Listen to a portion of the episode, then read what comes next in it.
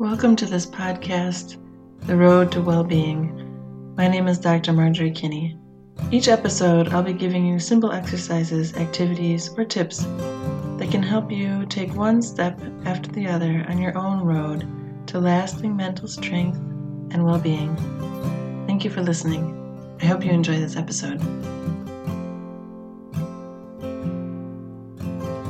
Hey, everybody. Sorry I haven't been keeping up regularly with the podcasts. Life has been busy. One of the reasons uh, I didn't do one last week, which I had actually planned to do and hoped to do, was because I was hiking in the Black Forest with two of my three kids. So I took the two older ones who are good hikers.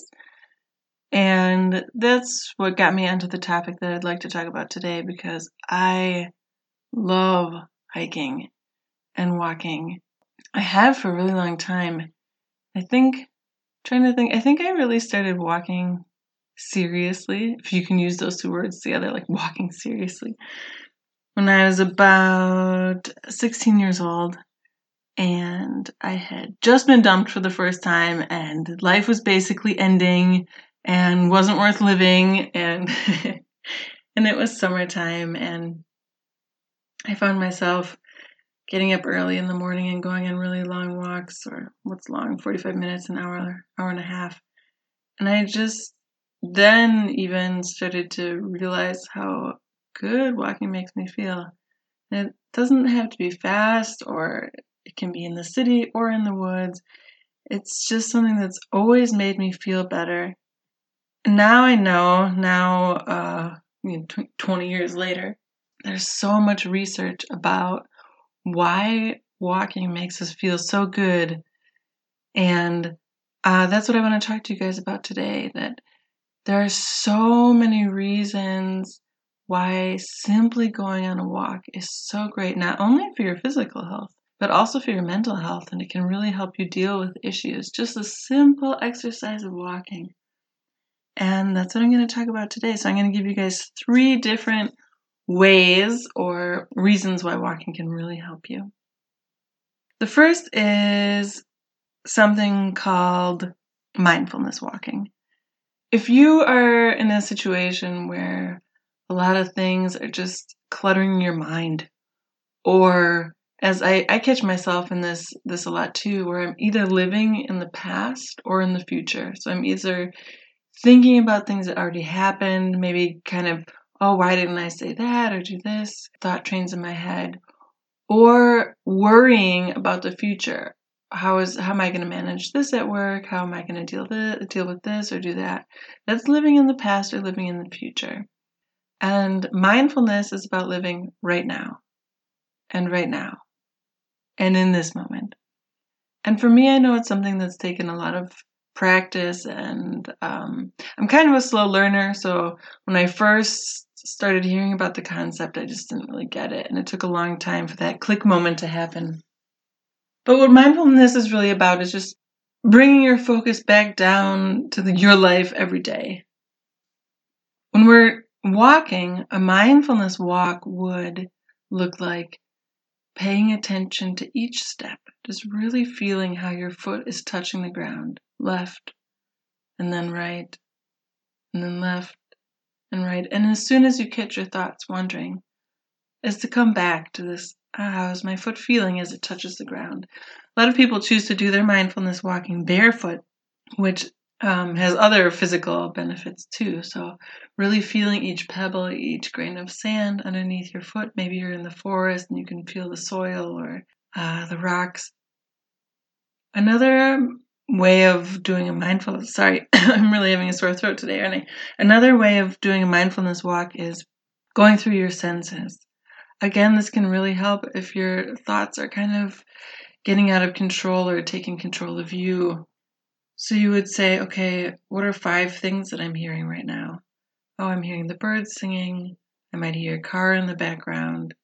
Maybe i hear some water somewhere or the rustling of leaves etc. And then going to the next sense, what are five things that I feel right now?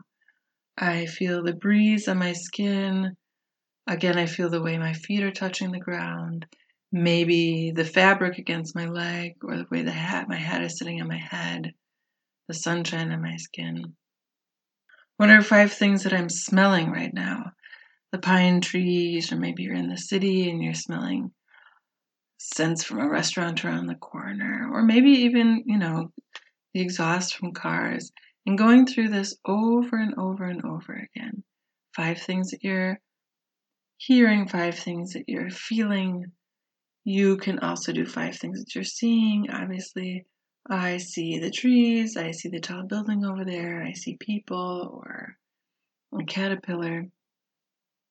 And you can also, for those experts, even do five things that are affected by your taste. Maybe you're mm, tasting the toothpaste in your mouth, or maybe other very fine differences. And you go through your four or five senses over and over again, each time listing five things. And that's being really mindful, really aware of what you're experiencing right now. And again, that helps me and helps a lot of other people when you're going through an, an anxious time. So that's a mindfulness walk. Another thing walking can really do is help you deal with problems that you're stuck with. So if you've ever found yourself where you're you're doing the broken record thing where you keep repeating the same unhelpful thoughts over and over again or you're trying to work through a problem and you're just you're not getting any further. Uh, i also know this technique is used to deal with post ptsd post-traumatic stress disorder. So anyone who's experienced an extremely stressful experience or veterans it's kind of like your brain is getting stuck and this is explained very well in, in good layman's terms for anyone who wants to read it in a book called Walking Your Blues Away, uh, which came out in 2006 by Thom Hartmann. And he explains the physiology of this cross movement. As we walk, when our right foot is forward, then our left hand is forward, and vice versa. When our left, left foot is forward, our right hand is forward. And this cross movement is really good at getting things moving along in the brain, I would say. Like, let's say you're having brain constipation and you need to get things moving and you can't take prune juice or flax seeds or something. This cross movement is really great at get, getting both hemispheres of your brain to communicate better. I've seen this also in other um, in other areas of psychology. Um, NLP uses something called the figure eight walk, which basically does the this is, is the same idea. NLP being neuro linguistic programming.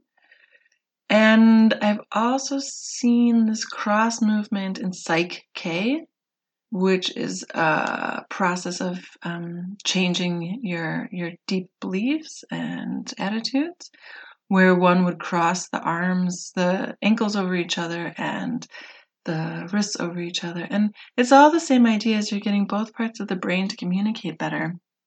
And this can be really great, for example, if we're having a hard time dealing with a dramatic situation where it's it's getting stuck in the hippocampus, which is a part of the brain that deals with short-term memory. And instead of being downloaded into the long-term memory at night when we sleep, which is as things should be, you should experience something during the day, goes through the hippocampus, your short term memory, and at night it should be um, downloaded into the long term memory. And then your hippocampus should be freed the next day to process new memories. But when we're going through a really traumatic or stressful experience, it can be that the hippocampus it's not allowed. Like the rest of the brain's like, nope, don't want it. You keep it, throwing the ball back into your court. And that's when we have a really hard time dealing with experiences and this crosswalk, this movement of the body, just simply going on a walk while thinking about what's troubling you. So, really active, actively allowing maybe it's a bad emotion, maybe it's a bad memory or bad feelings right now. Actively bringing that to the forefront while you're on a walk can really help you at a deep physiological level deal with your emotions and your feelings and i think that's that's really magical i love the the mind and body connection and here we're seeing it work really well so to recap bring anything that's bothering you, let it happen. Let the emotion come up. Let yourself feel it while you're going on a walk. And it, you may notice that by the time you get home, you're feeling much calmer and you've maybe just had that aha moment. Ah, this is what I'm supposed to do. This is how I can um, bring my thoughts and my feelings back down again. So give it a try. The final thing I want to talk to you about today is comes from a very very old tradition. I know it's at least hundreds of years old, if not thousands of years old, from Japan called forest bathing. In Japan, um, if one is going through stress, particularly at work, it is really common to go out into the forest. And you might it may not even involve walking actually, it's just being present in the forest. And this is clearly, you know, everyone knows by now, nowadays, right? And we hear it over and over again. You have to slow down. You have to get away from your cell phone, away from the computers, the flashing lights, definitely away from the TV and YouTube and all this stuff. And getting into nature is really great for you.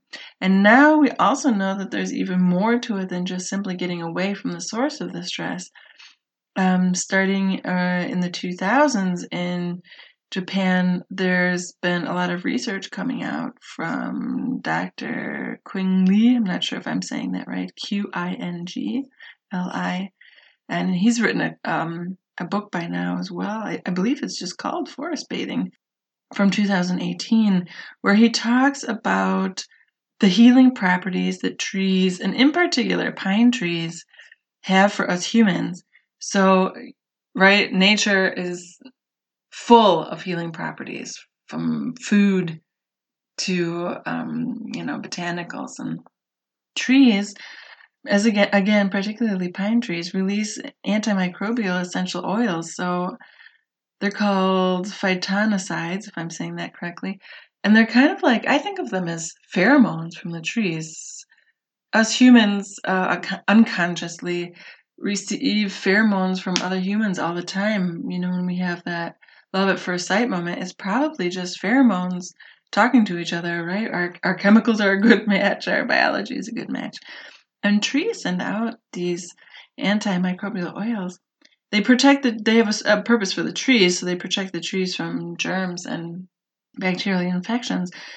But for humans, they boost our immune system.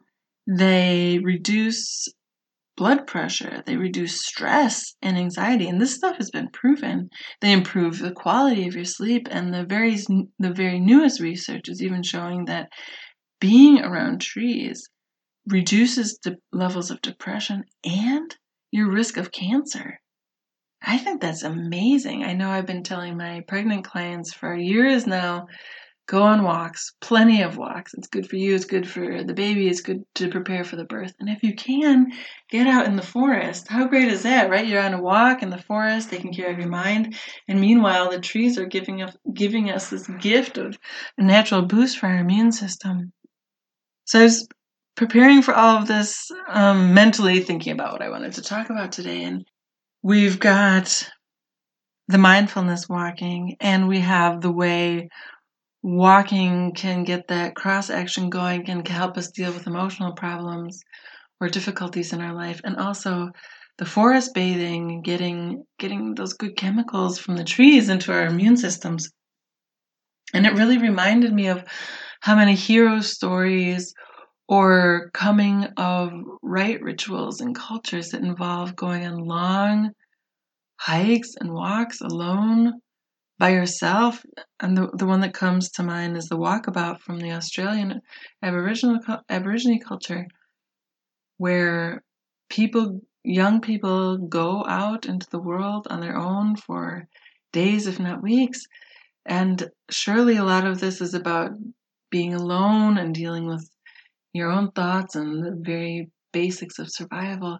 But I also can't help but wonder now how much of this is really all about the natural, great positive effects of going on a walk, all bundled up into one, turning into a an adult, turning into a valued member of society ritual.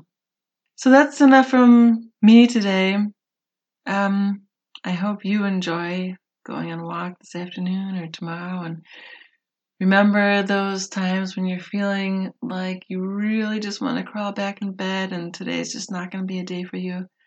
You can just get on that comfy pair of shoes and just get out the door and get into the sunshine for a few minutes. It might be really, really worth it for the short term and the long term. Be well. Take care of yourself.